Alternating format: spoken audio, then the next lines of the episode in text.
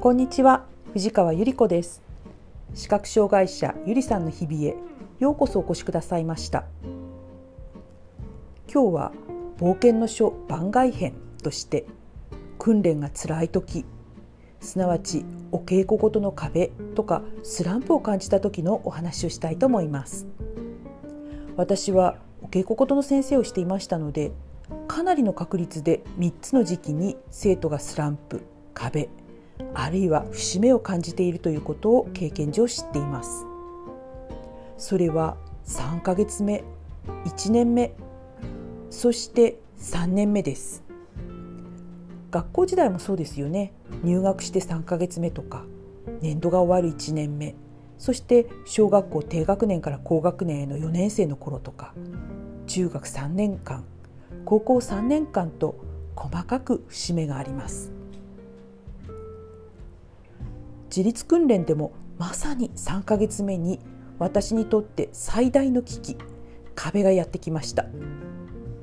先生業をしていた時には「あ来たのね」と予測できていたのに久しぶりに訓練生生徒の立場になった時そういうことをねすっかり忘れ果ててましたね。なんでこんなにできないんだろう？なんでこんなに疲れるんだろ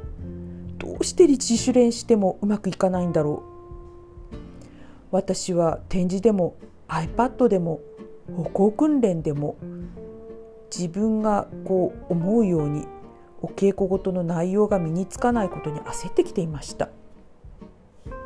展示ではね50音が終わってその先に進んで短い一行の短文を弓で読むことがねスラスラいかなくってもうイライラしてました。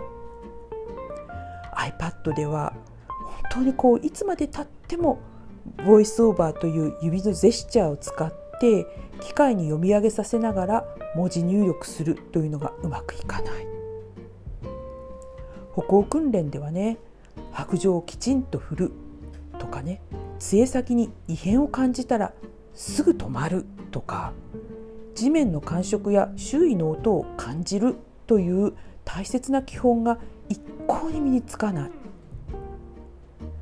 週3回の通所の帰り真冬の風がねビュービューと頬を突き抜けた時もう涙が溢れてきましたね。あもう年だからうまくいかないのかなとかね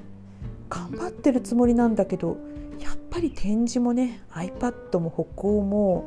ちょっと難しすぎるのかなとかねなんか涙ポロポロ出たりしてねほんと困ってしまいました。いやいやゆりさんさあこんな真冬の寒い時期、まあ、当時はね2月の初め頃でしたからね。週3回も電車に乗って歩いて通所して緊張マックスで訓練科目をねこうやってそしてまあ真面目な性格なゆりさんだから復習や自主自主練を自分に追っかぶせてね疲れるに決まってんじゃんと今なら思います。そうなんです。3ヶ月目のスランプっていうのは大抵ね新しい環境に慣れてきた頃急激に溜まった疲れが出てくるんですね。そして今まで3ヶ月間学習したことが一旦頭にも心にも体にもいっぱいになって溢れてしまう時なんです。ですからほんの少しペースダウンしたりとかお休みしたりして自分の中に入力した情報を整理して定着させなければいけない時間が必要なんですね。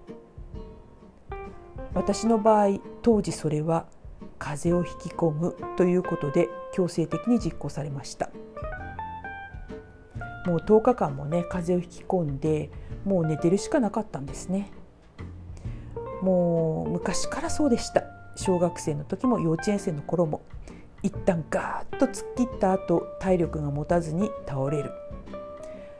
もうね三つ子の魂100まで60近くなっても同じことをやってました。風邪が治って再び通所する時に一番苦労して大変に思っていた白状歩行訓練がどうしていいかわからなくなってきたことを担当の先生に素直に相談しました。どうしたらいいんでしょうってね。やはり相談というのは大切なことでした。自分一人で空回りして困って倒れてちゃしょうがありません。先生というのはプロフェッショナルなのです。初心者のつまずきなんてもうお見通し。もう大人なのだからきちんと相談しなきゃいけなかったんですね。そういうわけで風邪をひいて強制的な10日間の休養と先生への相談で無事に最初の3ヶ月目の壁を通過したんでした。今日もお聞きくださいましてありがとうございました。皆様の日常が安全でお幸せでありますよう心からお祈りいたします。ではまた次回。